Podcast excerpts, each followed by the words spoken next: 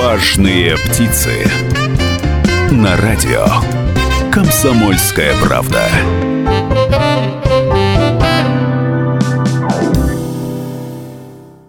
День, уважаемые радиослушатели. В эфире радио «Комсомольская правда», программа о бизнесе «Важные птицы».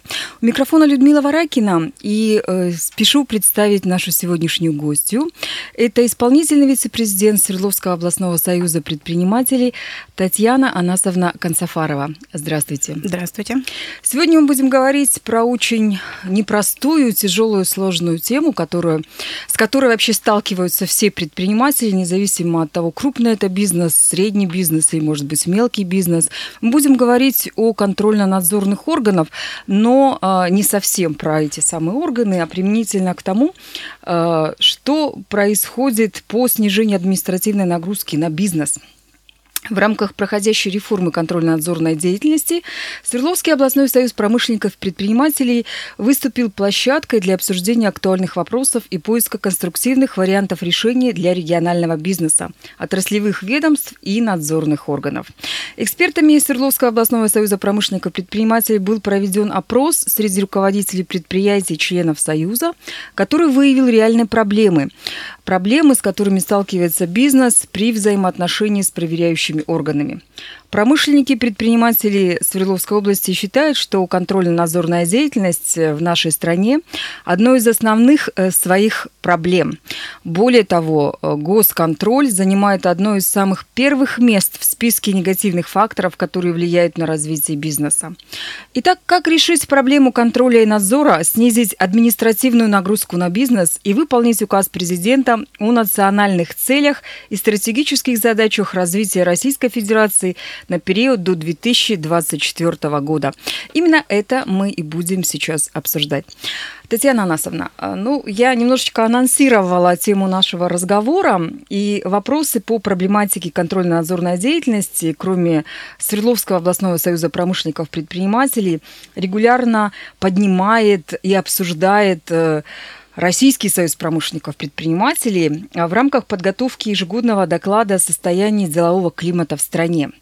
Совпадает ли мнение бизнеса о контроле надзоре на федеральном и на нашем местном региональном уровне?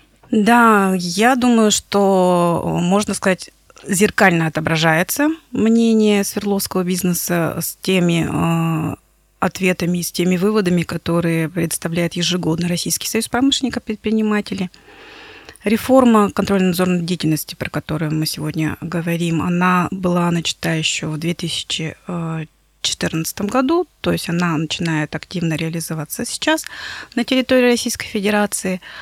Какой-то период времени она носила пилотный характер, и только ряд контрольно-надзорных органов занималась реформированием своей надзорной деятельности. Не все надзорные органы этим занимались в первое время, но сейчас она вышла как раз на такую на такой этап, когда сейчас вся деятельность контрольно-надзорных органов и федеральных, и региональных, и муниципальных, а у нас тоже разделение федеральных надзорных органов, вернее, надзорных органов происходит таким же образом, как и любых органов исполнительной власти, должна пойти в полный рост, что называется. И как раз э, Российский союз промышленников и предпринимателей и созданный в рамках данного союза комитет по контрольно-надзорной деятельности и административной деятельности органов госконтроля, ежегодно публикует подобного рода доклады, где отражается а, мнение бизнеса относительно взаимодействия с контрольно-надзорными органами. И а, мы не стали исключением. Наше мнение бизнесменов региональных таким же образом отражается и в нашем соцопросе, который, кстати, будет презентован 12 октября на заседании Совета нашего Союза. И э, все мнения, которые высказывает бизнес, э, так или иначе, они а, в одном ключе. Действительно, в тройке топ-факторов, негативно влияющих на развитие бизнеса как в регионе, так и в Российской Федерации, остается взаимодействие с контрольно-надзорными органами. Ну, тема эта действительно не нова, и регулярно, я уже не помню, с какого года все вот эти беседы э, возникают, но если вспомнить, то э, на, даже на нашем региональном уровне, на различных общественных советах, на всевозможных заседаниях, даже во время празднования Дня российского предпринимательства поднимается вопрос э, Э, взаимодействие с контрольно-надзорными органами. И бизнес действительно на любом уровне говорит, что это бич. Бич э, развития экономики в стране, бич развития самого предпринимательства. И получается так, что проблема-то, она много лет поднималась, но она до этого не решалась. Или все-таки проблема в связи с тем, что реформирование идет, это вот как раз свидетельство того, что скрывается. Да, вскрываются вот этот гнойничок, да, да, да и пытаются верно. его лечить. Потому что реформа, она не может э, одномоментно произойти, конечно же, будет серьезный момент, связанный и с тем, что э, у нас достаточно много вообще контрольно-надзорных органов, их всех нужно проанализировать, прооптимизировать, так скажем, и поменять вообще философию их надзорной деятельности. Философия как говорят любые специалисты по управлению персоналом, а, философия работы компании, как корпоративный дух э, организации, он не так быстро меняется, и э, здесь будет, конечно же, сопротивление. Более того, идет сейчас очень серьезное изменение именно законодательной базы. А, во втором чтении, а, перед вторым чтением обсуждается проект федерального закона о контроле и надзоре в Российской Федерации, где будут основные как раз постулаты э, контрольно-надзорной деятельности в, в стране представлены. И как раз РСПП э, активный участник обсуждения данного документа. А, с 2018 года, как раз в этом году, э, стали применять новые принципы плановых проверок контрольно-надзорных органов, так называемый рискоориентированный подход. То есть сейчас плановые проверки проводятся именно по тем организациям, которые несут наибольший риск относительно воздействия на здоровье и безопасность населения и э, государства, ну, окружающей среды. У нас даже уполномоченный по защите прав предпринимателей в Свердловской области обратилась к бизнесу и предлагает э, информировать ее для того, чтобы она или специалисты ее аппарата принимали участие во всевозможных вот этих проверках, которые контрольно-надзорные органы на предприятиях проводят. Да, абсолютно верно. И уполномоченный тоже будет участником нашего, кстати, совета и тоже расскажет о своей практике, о тех жалобах, которые она получает со стороны предпринимателей относительно органов контрольно-надзорной деятельности. Единственное, что тут хотелось бы отметить, э, все-таки есть специфика, э, действительно есть региональный надзор, а есть федерального э, надзор, организованный федеральными органами а, испол... ну, государственной власти и надзорных органов. И здесь вот э, приходится ну, становиться на букву закона и разбираться во всех тех документах, которые регламентируют деятельность и тех, и других веток власти. И здесь э, мы выстроили нормальные и такие конструктивные взаимоотношения с Министерством экономики и территориального развития Свердловской области, который курирует данный проект на территории региона, и большая четверка, так называемая, то есть все э, представители бизнес-объединений. Это Союз промышленников предпринимателей Свердловский областной, это Деловая Россия, это Опора России и это Уральская торгово-промышленная палата. Напоминаю Абсолютно нашим верно. радиослушателям. Абсолютно верно, да. Вся большая четверка является активным участником рабочей группы, которая занимается как раз реформированием контрольно-надзорной деятельности на территории региона, именно с точки зрения надзора региональной власти, органов региональной власти. И здесь как раз тоже э, есть дорожная карта, есть план мероприятий, который реализуется. Э, и последнее заседание рабочей группы свидетельствовало о том, что почти все пункты этой дорожной карты выполнены. Есть небольшие проблемы. Как раз сейчас, вот тоже призываю всех предпринимателей подключаться, на публичном обсуждении находятся критерии рискоориентированного подхода именно региональных органов государственной власти на предмет как раз выхода с плановыми проверками. А где это можно найти? Где можно ознакомиться и внести свои предложения? А, Regulation.gov, э, и это сайт публичных обсуждений, сайт ОРВ. Э, заходите на сайт Министерства экономики и территориального развития Свердловской области, там есть вкладышек специальный публичное обсуждение или оценка регулирующего воздействия, и там можно посмотреть на эти документы. То есть это абсолютно любой предприниматель, абсолютно любой коммерсант мигрант, независимо от того, он в Серове живет, в Тагиле, в Екатеринбурге, в Верхней Пышме или в каком-то другом большом или малом населенном пункте Свердловской области, он может принять участие, прочитать, посмотреть и свои предложения, замечания там написать. Да, абсолютно верно. Там размещена сейчас методика расчета э, группы риска того или иного предпринимателя. Исходя из этой группы риска, затем контрольно-надзорные органы будут приходить с плановыми проверками на предприятие. Ну, согласитесь, если ты небольшой киоск, то ты несешь не такой большой риск для э, окружающего э, среды и населения, то тогда к тебе зачем приходить ежегодно? И если у тебя большое э, предприятие с факторами производственного риска существенными, конечно же, с тобой будут общаться намного дольше. Напоминаю, что вы слушаете «Важные птицы». Сейчас у нас небольшой перерыв на рекламу, после которого мы вернемся в студию и продолжим разговор. «Важные птицы». Это «Важные птицы» на радио «Комсомольская правда» в Екатеринбурге. Напоминаю, что нас можно слушать не только в Екатеринбурге, но и в Серове, Нижнем Тагиле и других э, городах Свердловской области, а также смотреть э, в социальных сетях. Прямо сейчас вы можете увидеть трансляцию нашей передачи. Присоединяйтесь с нами к нашему разговору, пишите ваши вопросы в комментариях. Мы продолжаем разговор с исполнительным вице-президентом Свердловского областного союза промышленников-предпринимателей Татьяной Анасовной Анны Консафаровой.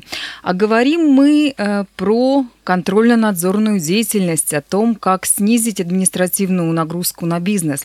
Татьяна Анасовна, ну мы с вами говорили о том, что могут предприниматели со своей стороны сделать, какие могут и куда внести предложения для того, чтобы изменить существующую систему. Но вот мы не поговорили про претензии. А какие же претензии у бизнеса есть э, в отношении контрольно-надзорных органов? Претензии разнообразные. И а, основные все-таки это претензии, которые связаны с избыточным по сравнению с законом числа документов и запросов, которые а, идут в сторону предпринимателей со стороны контрольно-надзорных органов. То есть, э, на взгляд предпринимателей, проверяют э, не только основной там, вопрос, который связан с той или иным видом а, бизнес-процесса, выстроенным на данном предприятии, а запрашивают комплексные все, все пакет документов, которые есть на предприятии. Ну вот я помню, один из ваших членов вашего Свердловского областного союза промышленников-предпринимателей мне рассказывал, что он занимается твердыми бытовыми отходами, и к нему приходили регулярно проверяющие органы. И вот он жаловался, что в течение трех лет э, вынужден был тратить силы, э, время, ресурсы и бухгалтерия, и юристы, и он сам лично отвлекался на эту проверку и сказал, что я посчитал, я отвез э, пару небольших грузовиков вот этой самой документации, потому что требовали и оригиналы, требовали и копии, и копии копий, и это просто невозможно. Такое количество бюрократических вот этих вещей, которые внутри э, вот этих самых контрольно-надзорных органов существуют, что действительно это требуется э, каким-то образом реформировать, потому что, ну, нельзя э, заниматься вот этими бумажками. Если существует проблема на предприятии, представляющая угрозу жизни и здоровью, не знаю, потребителей, Реальный граждан, риск. там, населения, да, то соответственно, с этим нужно бороться другими методами, другими формами. Абсолютно верно. А, ну вот существует же у нас действительно опасное производство, а, но если посмотреть, как эта история э, организована в Европе в той же, да, то есть там э, деятельность контрольно-надзорных органов в отношении опасных производств несколько иначе ведется. Почему все-таки контрольно-надзорные органы в нашей стране в первую очередь настроены на то, чтобы Э, наказать предпринимателя, а не, а не, не для того, чтобы э, ну, каким-то образом во взаимодействии убрать те проблемы, которые есть, подсказать, как сделать, чтобы ну, было что-то правильно с теми же самыми документами, да, не знаю, с фильтрами там или с чем-то там еще. Почему все-таки у нас больше наказывают, а не вступают в диалог с бизнесом? Ну, я думаю, что здесь несколько факторов срабатывает. Ну, конечно же, самый главный фактор – фактор мотивации. Это когда размеры э, собранных административных штрафов это является неким контрольным показателем эффективности работы контрольно-надзорных органов. От этого нужно уходить. Конечно же, э, это не является основным ключевым показателем деятельности контрольно-надзорных органов. Ключевым показателем является отсутствие каких-либо эксцессов в данной сфере по их линии. Вот если они сделали все для того, чтобы предотвратить какие-то несчастные случаи, какие-то жалобы со стороны клиентов или потребителей по их линии, как, чем меньше вот этого негативного эффекта как в сторону населения, так в сторону окружающей среды, тем эффективнее работает, значит, контрольно-надзорный орган. То есть мы ставим немножко другую цель цель более немножко стратегически верная с точки зрения устойчивого, нормального развития всей экономики э, региона или страны. Кроме того, мы об этом, кстати, в своем опросе тоже э, отметили, некая некомпетентность проверяющих лиц. Э, с этим тоже сталкиваются предприниматели, когда, ну, вплоть до того, что иногда говорят, мы сами не понимаем, что здесь нужно сделать. Поэтому на всякий случай мы напишем, что это нарушение. Потому что, ну, не секрет, э, во многие нормативно-правовые акты в последнее время вносится очень большое количество поправок. Кроме того, никто не отменял еще всевозможные ГОСТы, СНИПы, действующие с советских времен. И вот в этом массиве э, законодательной базы э, очень сложно разбираться, простому предпринимателю, у которого этих надзорных органов достаточно много. Ну, для примера, допустим, э, федеральный закон о пожарной безопасности за последние 10 лет было внесено порядка 55 поправок. То есть все эти 55 поправок обычный предприниматель должен был в течение этого времени отслеживать и понимать, и разбираться, что это такое. Но кроме поправок сам федеральный закон, есть еще куча поправок во всевозможные нормативно-правовые акты, которые э, в развитии данного федерального закона принимаются. Ну, кроме того, есть еще и приказы внутриведомственные, которые тоже присылаются. И показательный пример был, о котором говорила как раз тоже большая четверка, это последний приказ, э, письмо письмо э, Федеральной налоговой службы о всевозможных проверках э, индивидуальных предпринимателей и всевозможных критериях, как относить этих предпринимателей к тем или иным категориям добросовестных налогоплательщиков. То есть э, вот это вот количество, избыточное количество нормативных документов, в которых даже иногда сами специалисты контрольно-надзорных органов, рядовые специалисты, которые реально выходят на предприятие, не могут разобраться до конца с точки зрения адекватности трактовки этого документа мы уже молчим про предпринимателей, которые должны разбираться во всем этом законодательном поле. А, то есть, получается, вот это второй фактор, это недостаточно компетентность э, а, проверяющих. проверяющих да, лиц, которые приходят. Ну, кроме того, есть э, вопросы, связанные с избыточными нормами, то есть когда избыточными и, и противоречимыми нормами разных контрольно-надзорных органов. Когда... То есть один требует одно, другой Абсолютно требует верно. другое, и это одно с другим Абсолютно никак верно. не состыкуется. Это проблема межведомственного взаимодействия, о которой мы тоже давно говорим, о том, что, ну, ребята, сделайте одно окно, и сделайте вот это вот век информационных технологий, межведомственное взаимодействие как раз с точки зрения вот это, это убьет, кстати, и того зайца, связанного с избытком документов запрашиваем, потому что если предприятие зарегистрировано в Минюсте, значит, вся документация есть в базе государства, ну, в базе Министерства юстиции. Почему вам не настроить межведомственное взаимодействие, если у вас есть это в госдоступе э, внутри межведомственного взаимодействия, давайте работайте друг с дружкой, а не мучайте предпринимателей, не требуйте с него избыточное количество документов. Ну, это мы, э, наверное, уже к другому теме перейдем, вернее, не к другой теме, а к теме э, цифровой контроль. Если в нашей стране сейчас осуществляется цифровая экономика, то почему же э, не сделать в рамках этой самой цифровой экономики еще одну программу цифровой контроль, чтобы убрать вот эти бумажки, чтобы убрать действительно непонятные какие-то несостыковки между ведомствами. А, будет ли Союз промышленников предпринимателей на региональном и на российском уровне а, ну, лоббировать эту тему или каким-то образом участвовать в этой теме? Да, конечно же, этот вопрос э, как раз как инструмент для того, чтобы минимизировать взаимодействие контрольно-надзорных органов с, проверяющими, э, с проверяемыми организациями. Э, данный инструмент очень удобен с точки зрения как раз и того, что если даже у вас есть плановая, плановая проверка предприятия, вы же можете не выезжать на предприятие по большому счету, и не отвлекать предприятие от его деятельности. Потому что всю документацию, которая есть у предприятия, вы можете в онлайн-режиме получить при межведомственном взаимодействии.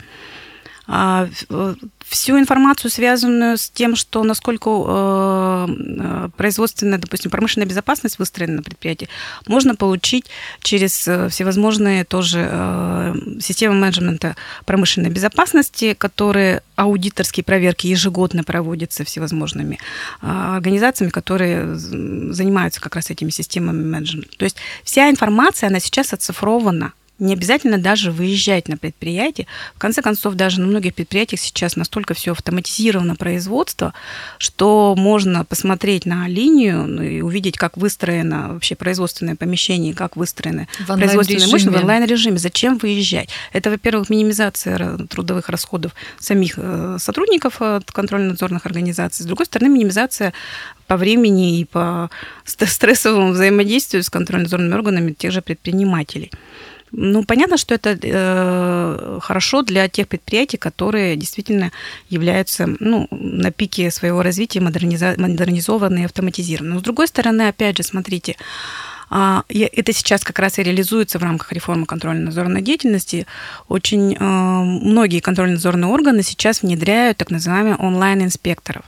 То есть предприятие может сделать через э, сайт э, контрольно-надзорной организации самопроверку, а, а реально, что у меня вот правильно я выстроила свою систему, я правильно понял, как вот контрольно-надзорные органы а, выстраивают ну, требования, какие диктуют. А какие э, контрольно-надзорные органы такую предоставляют возможность? А, допустим, Госинспекция труда. Так. Роструд, у них есть э, информационный ресурс, называется онлайн-инспекция, где можно зайти и провести самопроверку и посмотреть как раз по тем самым... Э, это, кстати, еще одна новинка, это проверочные листы, то есть есть проверочные листы, отвечая на которые любой предприниматель может сказать, да, у меня здесь все хорошо выстроено, вот здесь хорошо, вот здесь у меня немножко недоработано, здесь нужно немножко подкачать.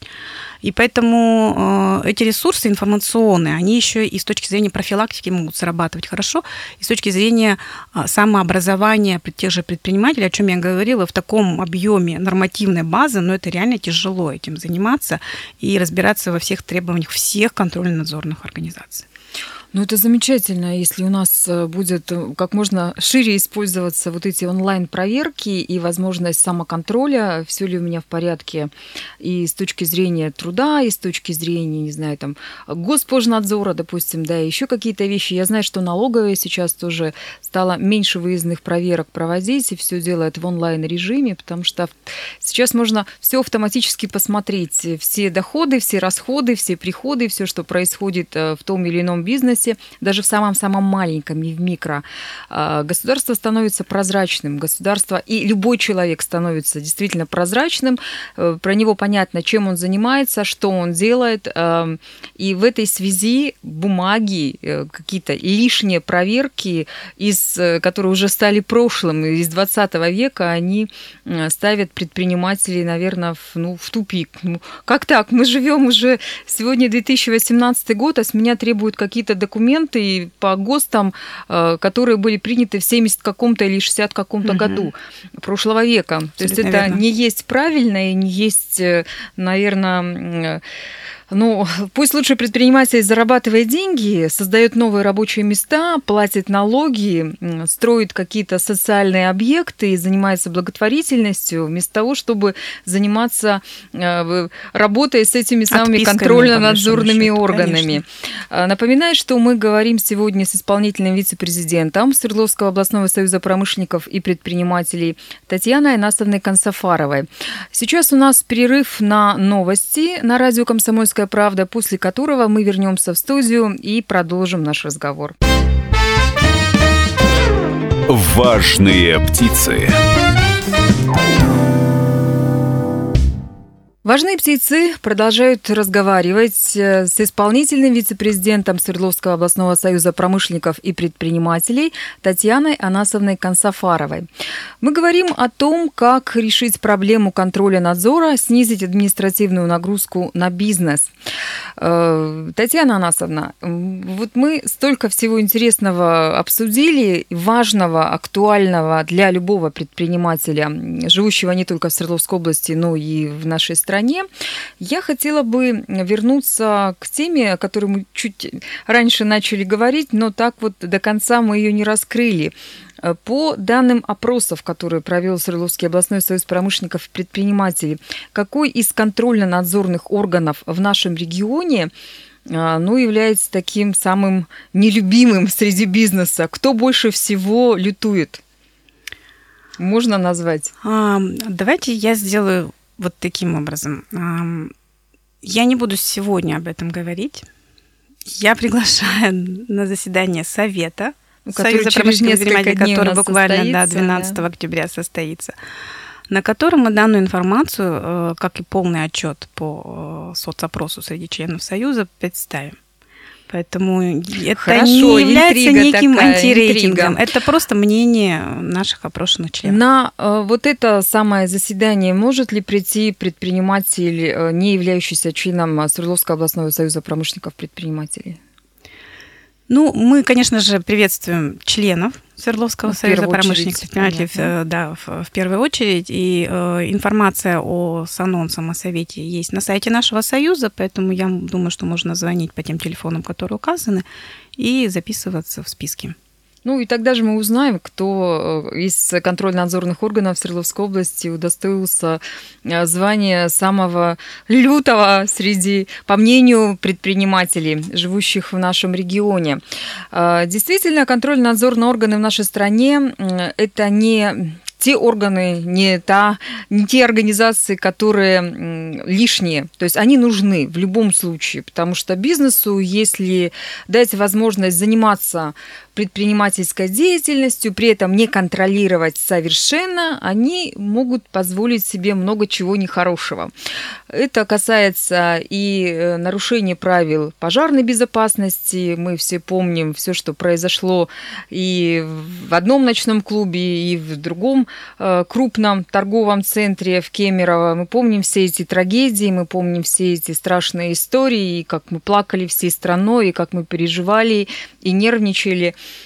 и если предпринимателю закрывать глаза, органы власти не будут э, контролировать, надзирать и смотреть, что же происходит на каких-то крупных промышленных предприятиях, то это может тоже привести плачевным ресурсам. Это может привести к тому, что э, не соблюдаются правила безопасности и техники безопасности, рабочие будут погибать, травмироваться, э, будут какие-то выбросы в атмосферу э, с экологической точки зрения будут страдать целые регионы, э, будут э, страдать люди, которые некачественную пищу в каких-то ресторанах, например, употребляют, да, и так далее и тому подобное. Контроль нужен, но опять-таки, какой нужен контроль? Что нужно сделать, чтобы реформировать вот эту старую еще советскую систему и вместо бюрократических и наказывающих моментов э, повернуть неповоротливую государственную систему в отношении того, чтобы бизнес мог получить консультацию и бизнес мог отвечать на требования э, времени и э, делать так, чтобы убрать э, те вопросы, которые возникают у контрольно-надзорных органов, это, наверное, одна из главных задач и у бизнеса, и у власти. У вас есть возможность, в отличие, может быть, от других предпринимателей маленьких, э, обращаться непосредственно э, к власти, обращаться непосредственно к депутатам и через них пытаться решить всевозможные вопросы, в том числе и вопросы, связанные с взаимодействием с контрольно-надзорными организациями. А, у контрольно-надзорных организаций, э, если уж мы про них сегодня всю передачу посвящаем и про них сегодня говорим, у них же ведь есть свои собственные структуры, и если я вопрос этот не задам, то мне радиослушатели не простят ни за что. А, все же знают, что при любом контрольно-надзорном органе есть бизнес-структуры, есть коммерческие организации, которые оказывают ту или иную деятельность. Как вы считаете, а, насколько эта деятельность и насколько эта организация, она корректна. А, может ли это быть какой-то такой скрытой формой получения взяток, дохода со стороны бизнеса? Можно ли это коррупцией назвать? Ну, я соглашусь с вами, что э, подобная э, форма организации, она является ну, коррупционогенным фактором, несомненно. И многие предприятия как бы э, ссылаются на подобного рода вещи и, и говорят, что это, ну, вот, это, это реально. И, и с точки зрения философии даже ведения бизнеса и ведения э, двух видов деятельности, контрольно-надзорный и разрешительный – это абсолютно две разные ветки, и они не должны быть э, пересекающиеся и тем более взаимозависимыми. Поэтому вот эту тему, связанную с тем, что мы предлаг... и Российский союз промышленников и предпринимателей в рамках деятельности своего комитета заостряет и акцентирует внимание как раз на то, что ветки связаны с контрольно-надзорной деятельностью и ветка связана с разрешительной деятельностью, они должны все-таки разводиться, чтобы не было вот этого коррупционогенного фактора. Это во-первых. Во-вторых, э, конечно же, должна быть некая, а, некий реестр лицензированных и аккредитованных организаций, чтобы не было, опять же, тех э, примеров, когда получаешь разрешение э, в какой-то организации, приходишь с этим разрешением, а тебя его не принимают и считают, что это не соответствует нормам законодательства. Поэтому здесь тоже серьезный блок вопросов, которые, я думаю, что мы поставим это в план деятельности и нашего союза, и он уже стоит в плане деятельности Комитета Российского союза промышленников и предпринимателей о том, чтобы точки зрения разрешительной деятельности, конечно же, а, выстроить грамотное и нормальное взаимоотношение. И не, не должно быть здесь никаких э, взаимозависимых вещей.